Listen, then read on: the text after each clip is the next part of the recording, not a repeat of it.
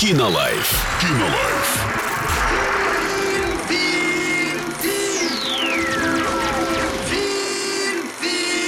Кинолайф.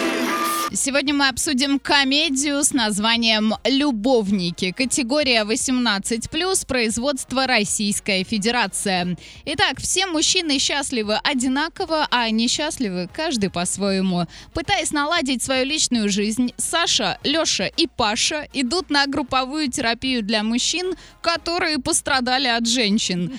Случайная встреча оборачивается гениальным планом. Друзья решают помогать товарищам по несчастью, выводя коварных любовниц на чистую воду.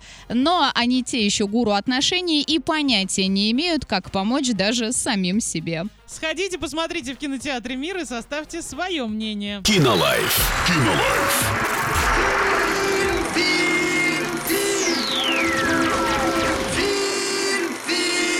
Кинолайф.